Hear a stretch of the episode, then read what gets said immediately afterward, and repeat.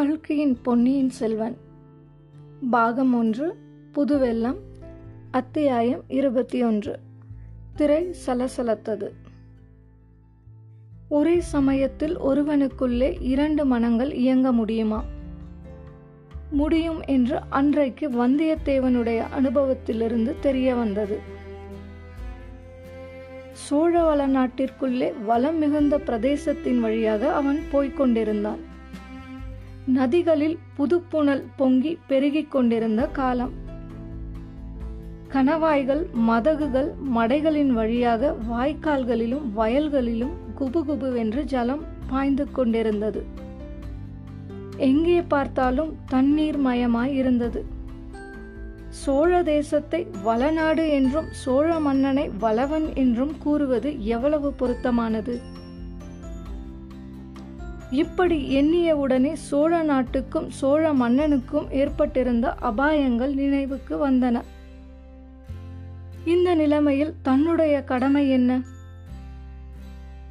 இளவரசர் கரிகாலர் கொடுத்த ஓலையை மட்டும் சக்கரவர்த்தியிடம் சேர்ப்பித்துவிட்டு தன் கடமை தீர்ந்தது என்று இருந்து விடுவதா?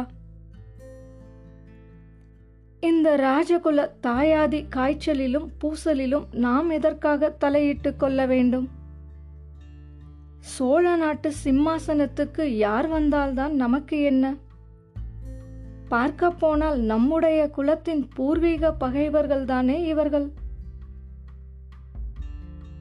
சோழர்களும் கங்கர்களும் வைதும்பர்களும் சேர்ந்து கொண்டு தானே வானக்கோப்பாடி ராஜ்யமே இல்லாதபடி செய்துவிட்டார்கள்.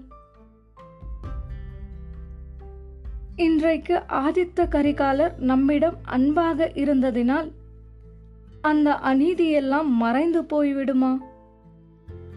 அந்த பழைய சம்பவங்களை அநீதி என்றுதான் எப்படி சொல்ல முடியும்? அரசர்கள் என்றால் ஒருவருக்கொருவர் சண்டையிடுவது இயற்கை. அதுபோலவே வெற்றியும் தோல்வியும் மாறி மாறி வருவதும் இயற்கை. வென்றவர்கள் மீது தோற்றவர்கள் கோபம் கொள்வதில் பயன் என்ன? நம்முடைய மூதாதைகள் நல்ல நிலைமையில்தான் இருந்தபோது அவர்களும் மற்ற அரசர்களை கதிகலங்கத்தானே அடித்தார்கள், அடியோடு அழித்துவிடத்தானே பார்த்தார்கள். ஆ, அது என்ன பாடல்! இதோ ஞாபகம் வந்துவிட்டது.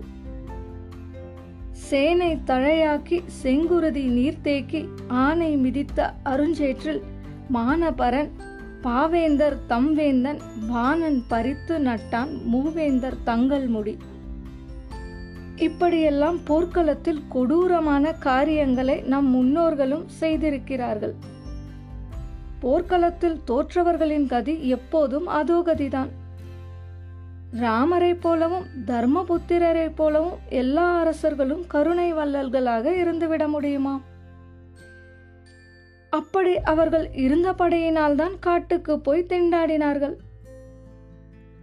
வீர புருஷர்களாய் இருந்தும் வீரர்களின் துணை இருந்தும் வெகுவாக கஷ்டப்பட்டார்கள். ராஜரீகத்தில் கருணை என்பதே கூடாது. பார்க்க போனால் சோழ குலத்தவர்கள் சிறிது கருணை உள்ளவர்கள் என்றே சொல்ல வேண்டும். எதிரிகளையும் முடியுமானால் நண்பர்களாக்கிக் கொள்ளவே பார்க்கிறார்கள். அதற்காக குலம் விட்டு குலம் கல்யாண சம்பந்தமும் செய்து கொள்கிறார்கள். சுந்தர சோழரின் தந்தை அறிஞ்ச சோழர் வைதும்பராயன் மகளை திருமணம் செய்து கொள்ளவில்லையா? அழகுக்கு பெயர் போன அந்த கல்யாணியின் மகனாயிருப்பதினால்தானே சுந்தர சோழரும் அவருடைய மக்களும் கூட சௌந்தரியத்தில் சிறந்து விளங்குகிறார்கள். ஆ, அழகி என்றதும் அந்த குடந்தை நகரத்து மங்கை அரசாற்றங்கரை பெண்மணியின் நினைவு வந்தது. நினைவு புதிதாக எங்கிருந்தோ வந்துவிடவில்லை, அவனுடைய உள்ளத்துக்குள்ளேயே கனிந்து கொண்டிருந்த நினைவுகள். வந்தியத்தேவனுடைய வெளிமனம் சோழ நாட்டின் இயற்கை வளங்களை பற்றியும் ராஜரீக குழப்பங்களை பற்றியும் எண்ணிக்கொண்டிருக்கையில் அவனுடைய உள்மனம் அந்த மங்கையினிடத்திலேயே ஈடுபட்டிருந்தது. இப்போது உள்மனம் வெளிமனம் இரண்டும் ஒத்து அம்மங்கையை குறித்து பட்டவர்த்தனமாக சிந்திக்க தொடங்கின. பிறகு வெளியில் எந்த அழகான இயற்கை பொருளை பார்த்தாலும் அந்த மங்கையின் அவயங்களுடன் ஒப்பிடத் தோன்றின. வழுவழுப்பான மூங்கிலை பார்த்ததும் அவளுடைய தோள்கள் நினைவு வந்தன. ஓடைகளில் மண்டி கிடந்த குவளை மலர்கள் அவளுடைய கண்களுக்கு ஊவமையாய் இருந்தன. பங்கஜ மலர்கள் அவளுடைய தங்க முகத்துக்கு இணைதானா என்ற ஐயம் தோன்றியது. நதியோர மரங்களில் குலுங்கிக் கொண்டிருந்த மலர்களின் வண்டுகள் செய்த ரீங்காரத்தை அவள் குரலின் ஒலிக்கு உவமை சொல்வது சரியாகுமா? இப்படியெல்லாம் கவிகள் கற்பித்திருக்கிறார்களே தவிர உண்மையில் இவையெல்லாம் எங்கே? அந்த மங்கையின் சௌந்தரியம் எங்கே? அவளுடைய திருமுகத்தை பார்த்தபோது மெய் சிலிர்த்ததே. இப்போது நினைத்து பார்க்கும்போது கூட நெஞ்சு விம்முகிறதே. இந்த பூக்களையும் வண்டுக்களையும் பார்த்தால் அத்தகைய மெய்ச்சிலிருப்பு உண்டாகவில்லையே. முதியோர்கள் நமக்கு செய்த உபதேசத்தை எல்லாம் மறந்துவிட்டோம். பெண்களின் மோகத்தை போல உலக வாழ்க்கையில் பொல்லாத மாயை வேறொன்றும் இல்லை. வாழ்க்கையில் வெற்றி பெற விரும்புவோன் பெண்களின் மோக வலையில் விழவே கூடாது. விழுந்தால் அவன் ஒழிந்தான். கோவலன் கதைத்தான் அந்த விஷயத்தை அபூர்வமாய் எடுத்துச் சொல்கிறது. கோவலன் மட்டும் என்ன, இந்த நாளில் வீராதி வீரரும் சோழ நாட்டிலே இணையற்ற செல்வாக்கும் உள்ளவரான பெரிய பழுவேட்டரையரை பற்றி மக்கள் பரிகாசம் பேசும் காரணமும் அதுதானே. ஆனால் மக்கள் உண்மை அறியாதவர்கள். மூடு பல்லக்கிலே வைத்து பழுவேட்டரையர் யாரை கொண்டு வருகிறார் என்று மக்களுக்கு தெரியாது. ஆகையால் மூடத்தனமாக பேசுகிறார்கள். ஆனாலும் அந்த மதுராந்தக தேவர் தம்மை அவ்வளவு கேவலப்படுத்திக் கொள்ள வேண்டியதில்லை.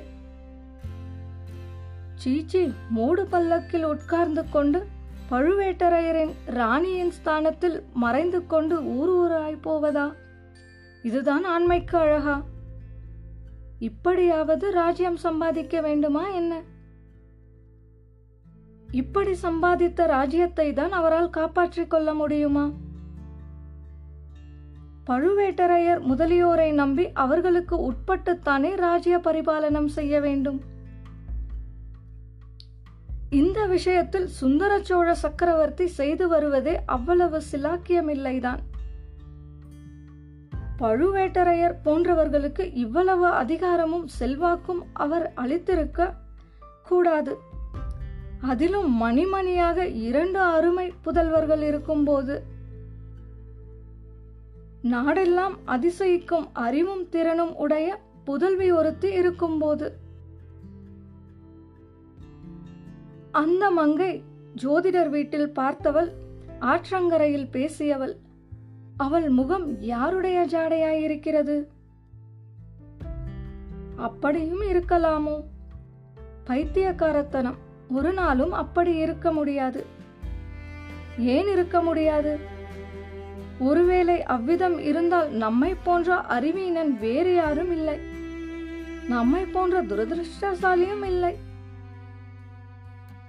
இலங்கை முதல் விந்திய பர்வதம் வரையில் எந்த பெண்ணரசின் புகழ் பறந்து விரிந்து பரவி இருக்கிறதோ அவளிடம் நாம் எப்பேற்பட்ட காட்டு மிராண்டியை போல் நடந்து கொண்டோம். அப்படி இருக்கவே இருக்காது.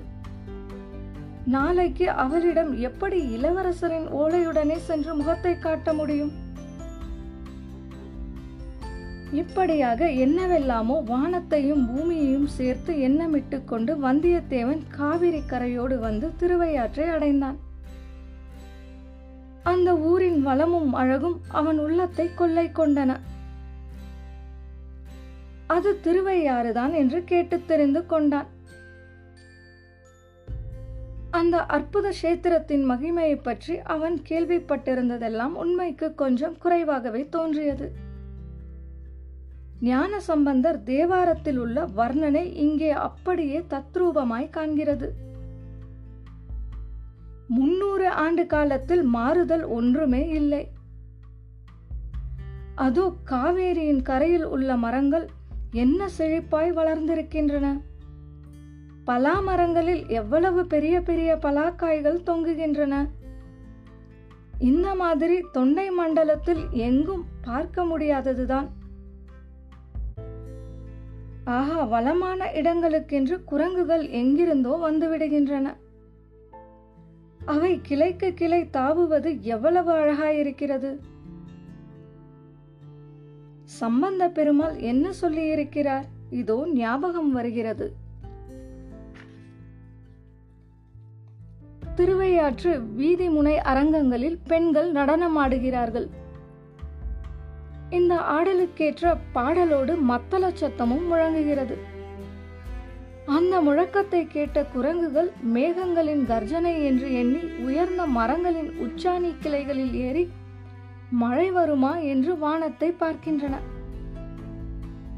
அடடா, இன்றைக்கும் எவ்வளவு பொருத்தமாயிருக்கிறது! உயர்ந்த மரங்களில் உச்சாணி கிளைகளில் குரங்குகள் ஏறுகின்றன. அது மட்டுமா, ஆடல் பாடல்களுக்குரிய இனிய சத்தங்களும் ஊருக்குள்ளிருந்து வருகின்றன. யாழ், குழல், முழவு, தன்னுமை முதலிய கருவிகளின் ஒலியுடன் சதங்கை சத்தமும் சேர்ந்து ஒலிக்கின்றன. இங்கே ஆடுகிறவர்கள் கடம்பூர் சம்புவரையர் மாளிகையில் ஆடியவர்களைப் போல குரவை கூத்தர்கள் அல்ல. இங்கே கேட்பது பண்பட்ட இனிய கானம். கலைச்சிறப்பு வாய்ந்த பரதநாட்டியம் ஆடுவோரின் சதங்கை ஒலி. அதோ ஆட்டி வைக்கும் நடன ஆசிரியர்கள் கையில் பிடித்த கோலின் சத்தம் கூட சேர்ந்து வருகிறதே. கோலோட கோல்வளையார் கூத்தாட, குவிமுகையார் முகத்தினின்று சேலோட சிலையாட சேழை யார் நடமாடும் திருவையாரே! ஆஹா, சம்பந்த சுவாமிகள் சிறந்த சிவபக்தர், அதை காட்டிலும் சிறந்த ரசிகர். அவர் அன்றைக்கு வர்ணனை செய்தபடியே இன்றைக்கும் இந்த திருவையாறு விளங்குகிறதே. இப்படிப்பட்ட ஊரில் ஒரு நாள் தங்கி ஆடல் பாடல் வினோதங்களை பார்த்துவிட்டு ஐயாரப்பரையும் அறம் வளர்த்த நாயகி அம்மனையும் தரிசித்து விட்டுத்தான் போக வேண்டும். அடாடா, காவேரியின் கரையில் எத்தனை பக்தர்கள் உட்கார்ந்து அனுஷ்டானம் செய்கிறார்கள்! பட்டை பட்டையாக அவர்கள் திருநீறு அணிந்திருப்பது எவ்வளவு கலையாயிருக்கிறது! சில சமயம் ஆடல் பாடல் ஒலிகளை அமுக்கிக் கொண்டு நமச்சிவாயா மந்திரத்தின் ஒலி கேட்கிறது. ஏன், அதோ சம்பந்தரின் தேவாரத்தையே யாரோ இனிய குரலில் அருமையாக பாடுகிறார்களே! இசைக்கும் கலைக்கும் என்றே இறைவன் பணித்த ஊர் இந்த திருவையாறு போலும். இந்த ஊரில் கட்டாயம் ஒரு நாள் தங்கி பார்த்துவிட்டுத்தான் போக வேண்டும். தஞ்சாவூருக்கு அவசரமாக போய்த்தான் என்ன பயன்? கோட்டைக்குள் பிரவேசிக்க முடிகிறதோ என்னமோ! அப்படி பிரவேசித்தாலும் மகாராஜாவின் பேட்டி கிடைக்குமோ? மகாராஜாவைத்தான் இரண்டு பழுவேட்டரையர்களும் சிறையில் வைத்திருப்பது போல் வைத்திருக்கிறார்களாமே. காவேரியின் வடகரைக்கு போக வேண்டியதுதான். இந்த முடிவுக்கு வந்தியத்தேவன் வந்துவிட்ட தருணத்தில் ஒரு சம்பவம் நடந்தது. மேற்கு திசையிலிருந்து காவேரி கரையோடு ஒரு பல்லக்கு வந்தது. பல்லக்குக்கு முன்னாலும் பின்னாலும் சில காவல் வீரர்களும் வந்தார்கள். வந்தியத்தேவனுக்கு ஏதோ ஒரு சந்தேகம் தோன்றியது. பல்லக்கு அருகில் வருகிற வரையில் அங்கேயே நின்று காத்து கொண்டிருந்தான். அவன் நினைத்தபடியே இருந்த பல்லக்கை மூடியிருந்த வெள்ளித்திரையில் பனைமரத்தின் இலச்சினை சித்திரம் காணப்பட்டது. ஆஹா, கடம்பூரிலிருந்து வருகிற பல்லக்குத்தான் இது. நாம் குடந்தை வழியாக வர இவர்கள் வேறொரு வழியில் வந்திருக்கிறார்கள். ஆனால் பழுவேட்டரையரை காணோம். அவர் வேறு எங்காவது வழியில் தங்கிவிட்டார் போலும். பல்லக்கு தஞ்சாவூர் இருந்த தென் திசை நோக்கி திரும்பியது. அவ்வளவுதான், வந்தியத்தேவன் திருவையாற்றில் தங்கும் எண்ணத்தை விட்டுவிட்டான். அந்த பல்லக்கை பின்தொடர்ந்து செல்ல தீர்மானித்தான். என்ன நோக்கத்துடன் அப்படி தீர்மானித்தான் என்றால் அது அச்சமயம் அவனுக்கே தெரிந்திருக்கவில்லை. பல்லக்கில் வீற்றிருப்பது மதுராந்தக தேவர் என்று மட்டும் அவனுக்கு நிச்சயமாக தெரிந்தது. அவர் மேல் ஏற்பட்டிருந்த அருவருப்பு மேலும் சிறிது வளர்ந்தது. ஆனாலும் பல்லக்கை தொடர்ந்து கொஞ்சம் போனால் ஏதாவது ஒரு நல்ல சந்தர்ப்பம் ஏற்படலாம். பல்லக்கை சுமப்பவர்கள் அதை கீழே வைக்கலாம். ஏதேனும் ஒரு காரணத்துக்காக இளவரசர் மதுராந்தகர் வெளிப்பட்டு வரலாம். அச்சமயம் அவருடன் பழக்கம் செய்து கொள்ளலாம். அது தஞ்சாவூர் கோட்டைக்குள் பிரவேசிக்கவும் சக்கரவர்த்தியை பார்க்கவும் பயன்படலாம். அதற்கு தகுந்தபடி ஏதாவது கொஞ்சம் பேசி வேஷம் போட்டால் போகிறது. தந்திர மந்திரங்களை கையாளாவிட்டால் எடுத்த காரியம் கைகூடாதல்லவா? அதிலும் ராஜாங்க காரியங்களில். எனவே பல்லக்கையும் பரிவாரங்களையும் முன்னால் போகவிட்டு சற்று பின்னாலே வந்தியத்தேவன் போய்கொண்டிருந்தான். ஆனால் அவன் எதிர்பார்த்த சந்தர்ப்பம் ஒன்றும் கிட்டவே இல்லை. காவேரிக்கும் தஞ்சாவூருக்கும் மத்தியிலிருந்து மற்றும் நாலு நதிகளை கடந்தாகிவிட்டது.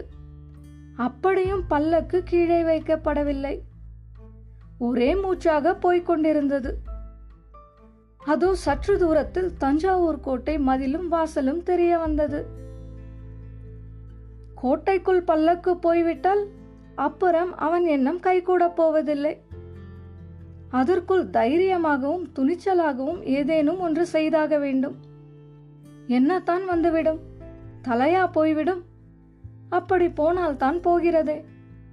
எடுத்த காரியத்தை முடிக்காமல் உயிரோடு திரும்பி போவதில் என்ன லாபம்? இதற்கெல்லாம் அடிப்படையில் மதுராந்தக தேவர் பேரில் வந்தியத்தேவனுக்கு கோபம் வேறு இருந்தது. பல்லக்கின் மூடுதிரையை கிழித்தெறிந்து உள்ளே இருப்பது பெண் அல்ல, மீசை முளைத்த ஆண் பிள்ளை என்பதை வெளிப்படுத்த வேண்டும் என்று அவன் கை ஊறியது. அவன் உள்ளம் துடி துடித்தது. இதற்கு என்ன வழி என்று அவன் தீவிரமாக யோசித்துக் கொண்டிருக்கையில் பல்லக்கோடு சென்ற பரிவாரங்களில் ஒருவன் சற்று பின்தங்கி வந்தியத்தேவனை உற்று நோக்கினான். நீ யாரப்பா? திருவையாற்றிலிருந்து எங்களை ஏன் தொடர்ந்து வருகிறாய் என்று கேட்டான். நான் உங்களை தொடர்ந்து வரவில்லை ஐயா, தஞ்சாவூருக்கு போகிறேன்.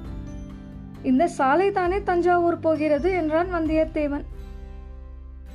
இந்த சாலை தஞ்சாவூருக்குத்தான் போகிறது. ஆனால் இதில் முக்கியமானவர்கள் மட்டுமே போகலாம். மற்றவர்களுக்கு வேறு சாலை இருக்கிறது என்றான் வீரன். அப்படியா? ஆனால் நானும் ரொம்ப ரொம்ப முக்கியமான மனுஷன்தான் என்றான் வந்தியத்தேவன். அதை கேட்ட அவ்வீரன் புன்னகை செய்துவிட்டு, தஞ்சைக்கு எதற்காக போகிறாய் என்றான். என் சித்தப்பா தஞ்சையில் இருக்கிறார். அவருக்கு நோய் என்று அறிந்து பார்க்க போகிறேன் என்று கூறினான் வந்தியத்தேவன். உன் சித்தப்பா தஞ்சையில் என்ன செய்கிறார்? அரண்மனையில் உத்தியோகம் பார்க்கிறாரா? இல்லை இல்லை, சத்திரத்தில் மணியக்காரராய் இருக்கிறார். ஓஹோ, அப்படியா? சரி, எங்களுக்கு முன்னால் நீ போவதுதானே, ஏன் பின்னாலே வந்து கொண்டிருக்கிறாய்? குதிரை களைத்து போயிருக்கிறது ஐயா, அதனாலேதான். இல்லாவிடில் உங்கள் முதுகை பார்த்து கொண்டே வருவதில் எனக்கென்ன திருப்தி? இப்படி பேசிக்கொண்டே வந்தியத்தேவன் பல்லக்கின் அருகில் வந்துவிட்டான். உடனே அவன் மூளையை விரட்டி கண்டுபிடிக்க முயன்ற உபாயமும் புலப்பட்டு விட்டது.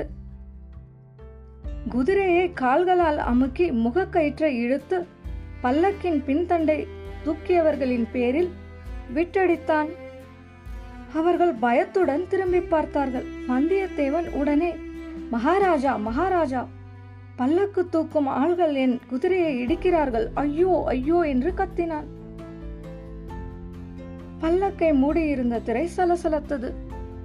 இத்துடன் அத்தியாயம் இருபத்தி ஒன்று திரை சலசலத்தது நிறைவடைந்தது. மீண்டும் மற்றொரு அத்தியாயத்தில் சந்திப்போம். நன்றி உமாச்சாரி.